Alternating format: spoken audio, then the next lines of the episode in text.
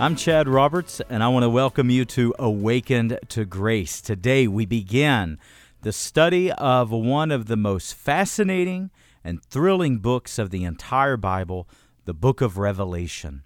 And we're going to begin our study in chapter 4 in this series called Things to Come because we've already preached through the seven churches of Revelation, which it can be found in chapters 1, 2, and 3. So we're going to begin this study with chapter 4, where it is a natural transition in the book. And as I'm going to teach today, and I'm going to argue from the scriptures today, I'll argue my point that I believe the transition is the rapture of the church. So I hope you'll listen closely today. We walk through chapter 4 and we explain literally, verse by verse, phrase for phrase, what God's Word is saying to us today. I hope you enjoyed part one of Things to Come, this sermon called Raptured and Rewarded.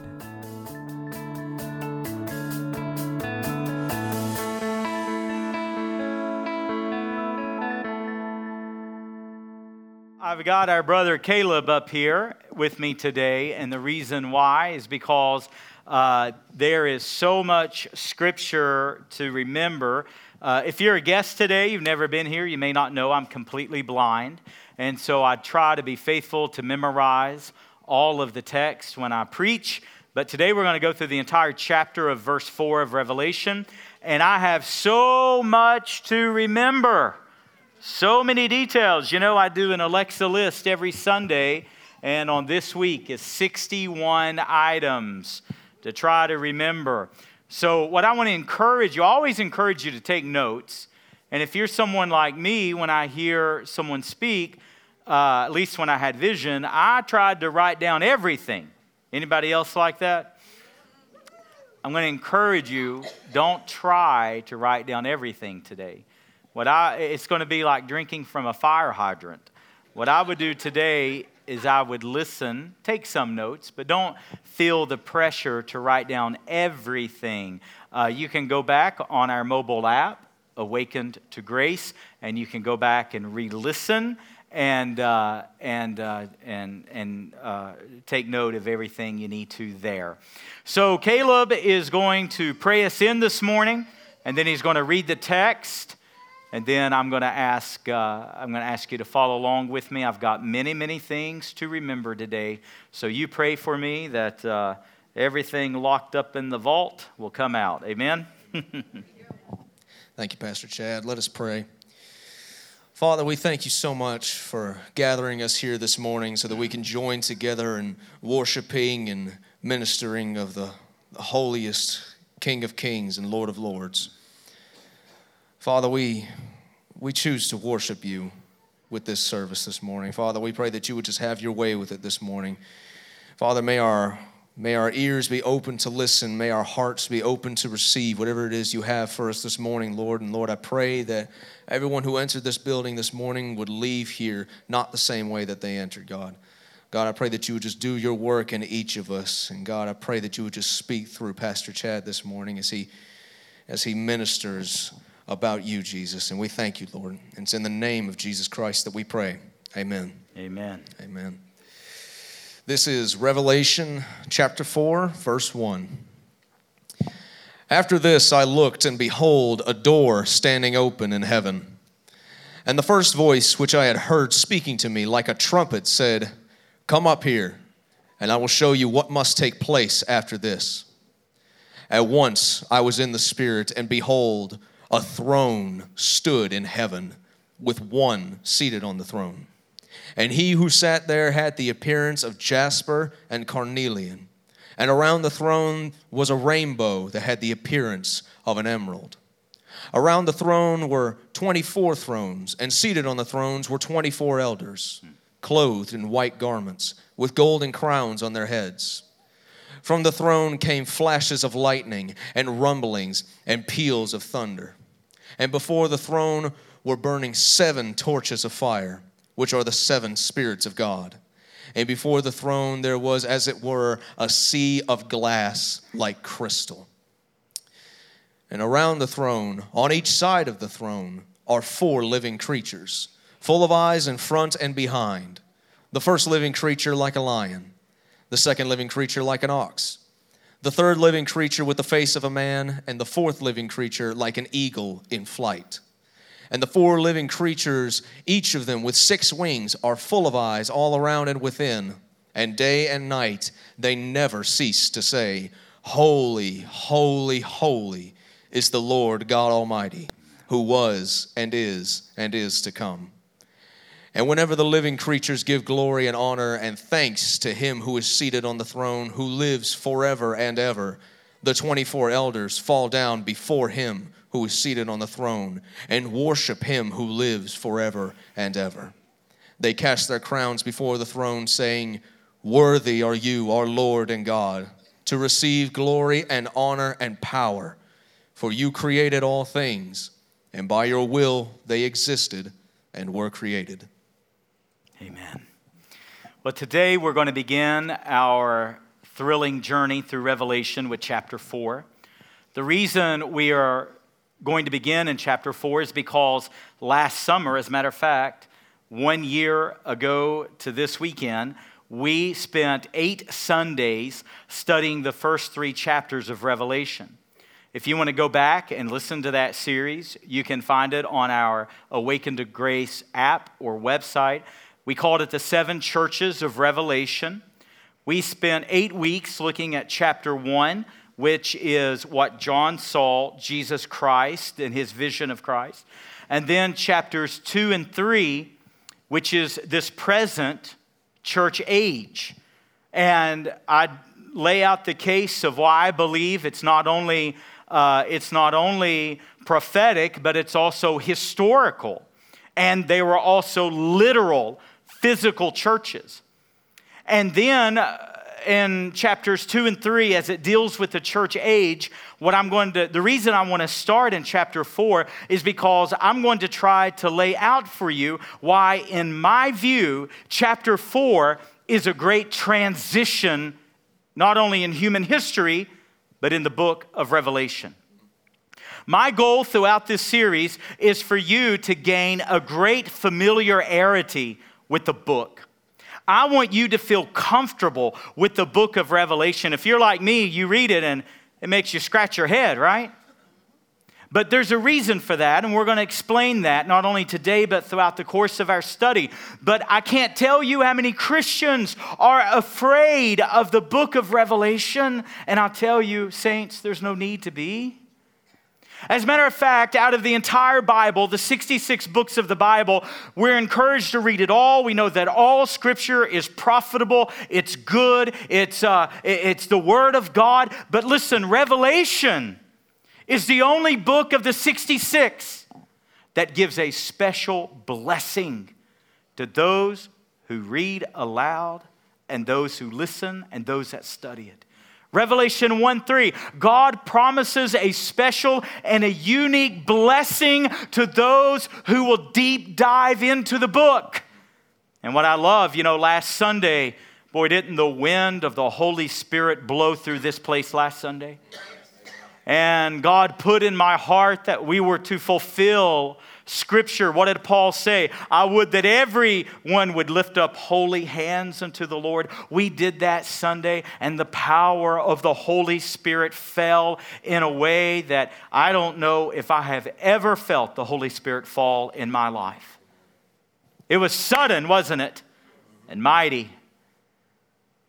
Well, in a similar way, today we're fulfilling the Word of God. Revelation 1 3, if whoever reads aloud this book, is that not what Caleb just did? And whoever listens, there is a special blessing for it. So, my goal throughout this series is to help you gain an appreciation and a familiarity with the book of Revelation that it doesn't scare you and it doesn't confuse you. In my view, Revelation is in perfect chronological order. Now, let me be upfront. My goal in this series is not to sell you on my viewpoints. I'm going to try to carefully explain my viewpoints You know, when you study what's called eschatology, which is end time things, there are so many opinions, there are so many interpretations. You can really get confused quickly. But you know, that's how it is in everything else in the world. You know, when we had our parking lot done, they took it down to the dirt. We had three big companies come in and give professional bids. All three companies told us to do it a different way. And all three companies said, You'll ruin your parking lot if you do it the way the other guys are telling you. My goal is not to sell you on simply my view. My goal is to give you the material that you can do your own homework, you can follow the Spirit of God, and you can come to your own conclusions.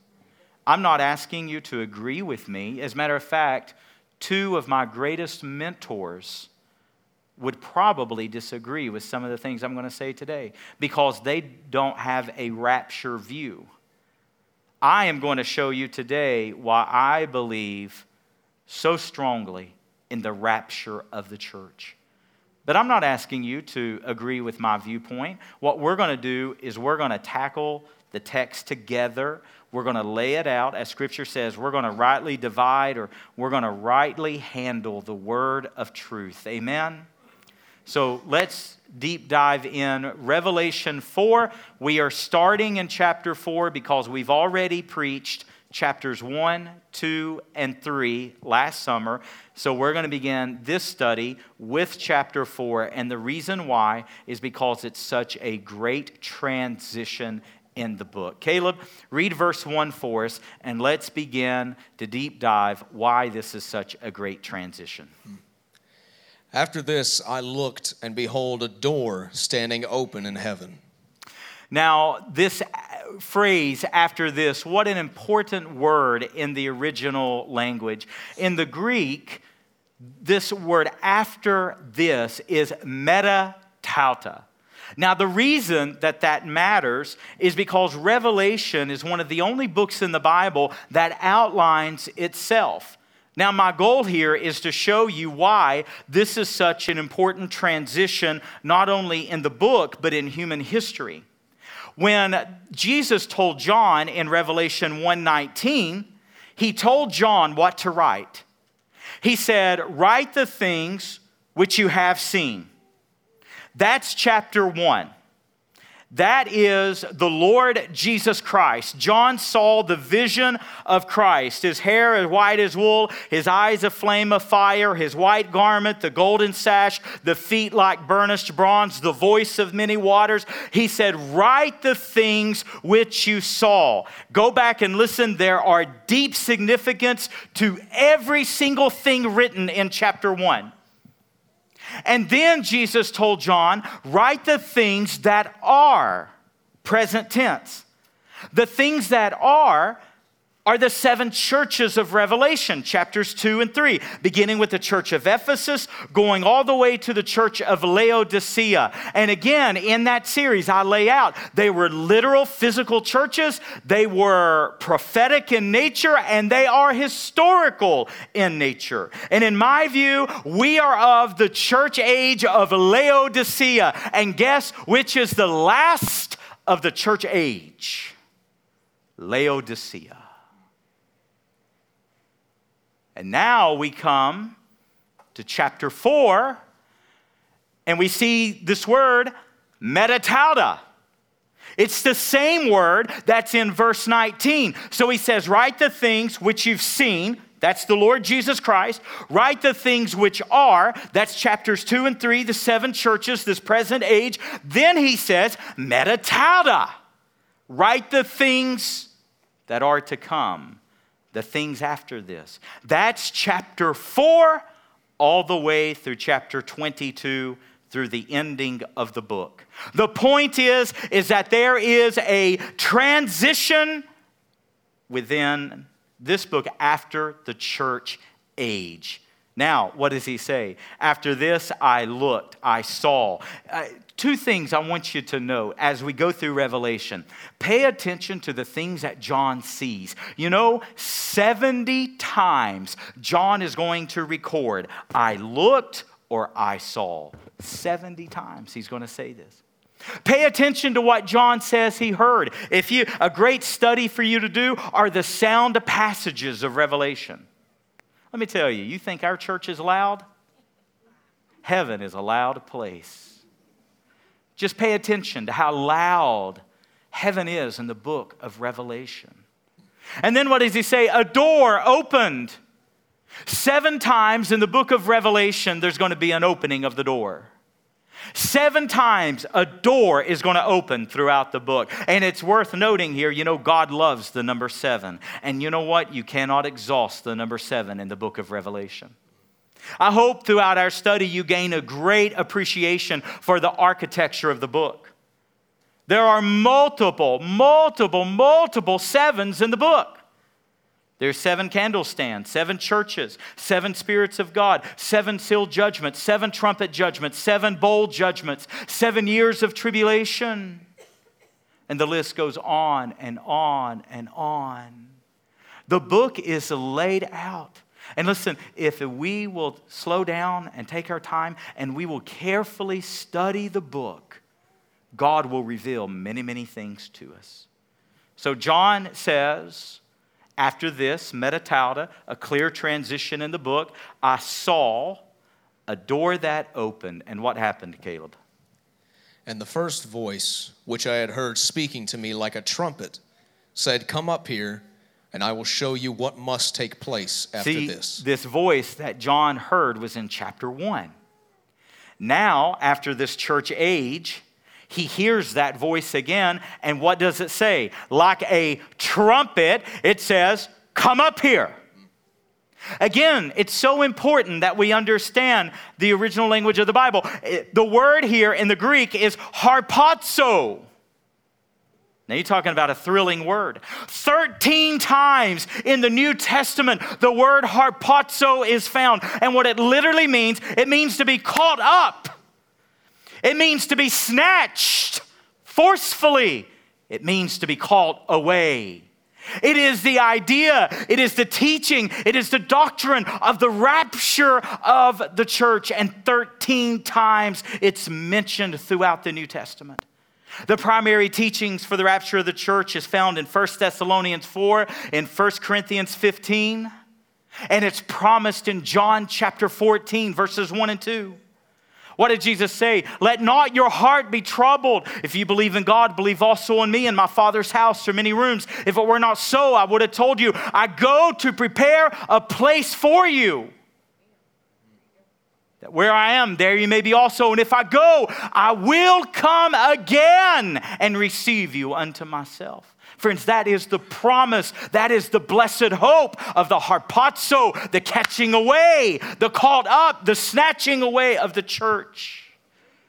What an amazing and a thrilling thing. And what did John say? He said, like a trumpet, I heard that voice. And what does the Bible say in 1 Thessalonians 4? That there with the Lord himself shall descend, and we shall hear a what? a trumpet, the archangel, the voice of the archangel, and what's going to happen in the moment, in the twinkling of an eye. 1 Corinthians 15 we which are alive and remain shall be caught up. Harpazo.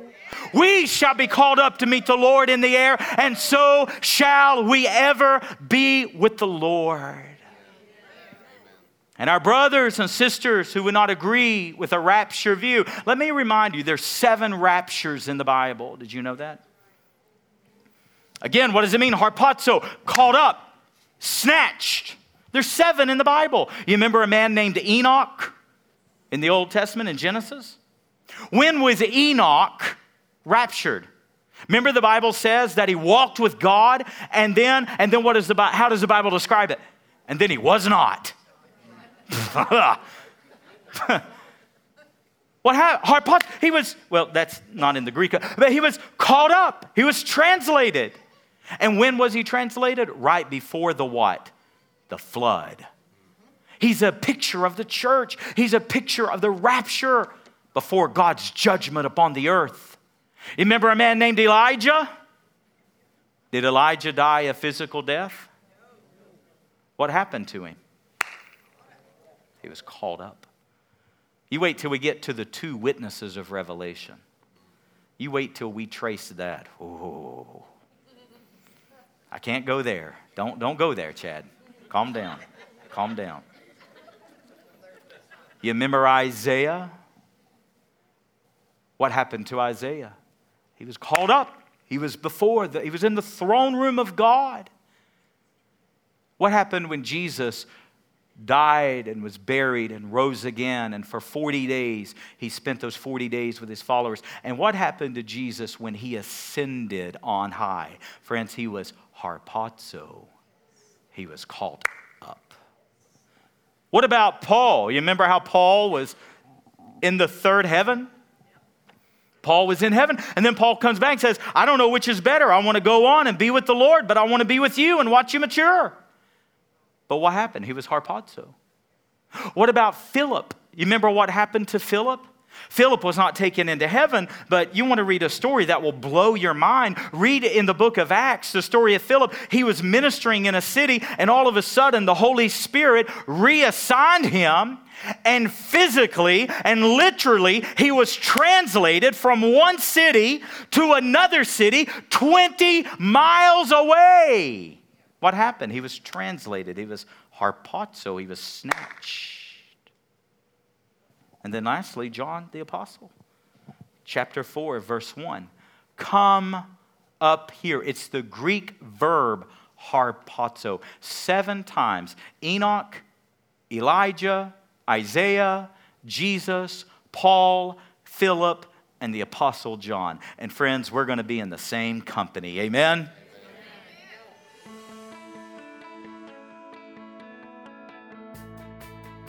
We understand that for many, they're unable to attend a church. For some people, it's that they don't have the health to be able to go. For some, their jobs prevent them from going. And if you are someone that you sort of feel isolated when it comes to church, well, we want you to know that you can always connect with us. We don't want to see uh, media like ours completely replace a church because it's important to belong to a fellowship. But for those who are struggling right now in their church life, we want you to know you can always contact us for prayer. You know, we have a very strong prayer team. And when we receive a prayer request, as we receive hundreds and hundreds and hundreds throughout the year, uh, several thousands will come in. As we receive prayer requests, do you know that our prayer team will spend the next 30 days praying for those requests? So I want you to always feel free to contact us. The best way to submit a prayer is either through our website, preachingchristchurch.com, or through our mobile app called Awakened to Grace. On either of those two platforms, you can select uh, submit a prayer. And when that prayer request comes, it not only comes to myself and a couple of our other pastors, but it comes to our prayer team leader, and from there it disperses throughout all of our team. And then, of course, uh, on our weekly Tuesday night prayer meetings, we pray for all of the requests that come in.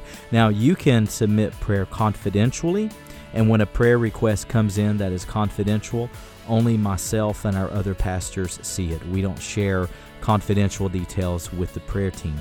But if you want to share details, and we love that because we know how to pray specifically, then you are welcome to do so. And we would love to know where you're listening from and how to pray more effectively for you. So we hope to hear from you very soon and how to stand with you in your circumstance in prayer.